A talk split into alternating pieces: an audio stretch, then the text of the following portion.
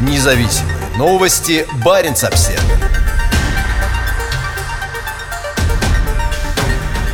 Дисней снимет на Шпицбергене драму об изменении климата. В мире очень немного мест, где воздействие изменения климата проявляется настолько сильно, как на Шпицбергене, где исчезают морские льды, сокращаются ледники и тает вечная мерзлота. Съемочная группа компании Disney Nature отправится на Шпицберген, чтобы задокументировать изменения климата, когда в арктические широты вернется дневной свет. Местная газета Свальбард Постен сообщает, что съемочная группа получила разрешение администрации Шпицбергена на высадку людей на трех ледниках ледниках. О съемках также пишет журнал Forbes. Помощь Disney Nature в съемках, которые пройдут с марта по май этого года, окажет компания Polar X, специализирующаяся на оказании логистических услуг производителям фильмов и телепрограмм.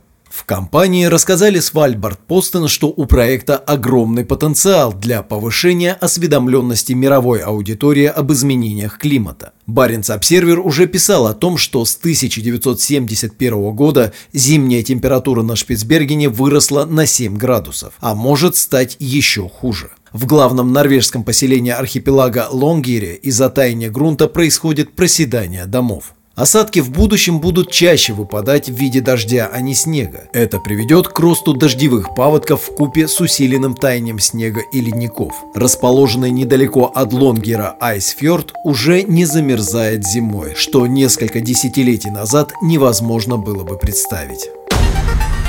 Независимые новости. Барин обсервис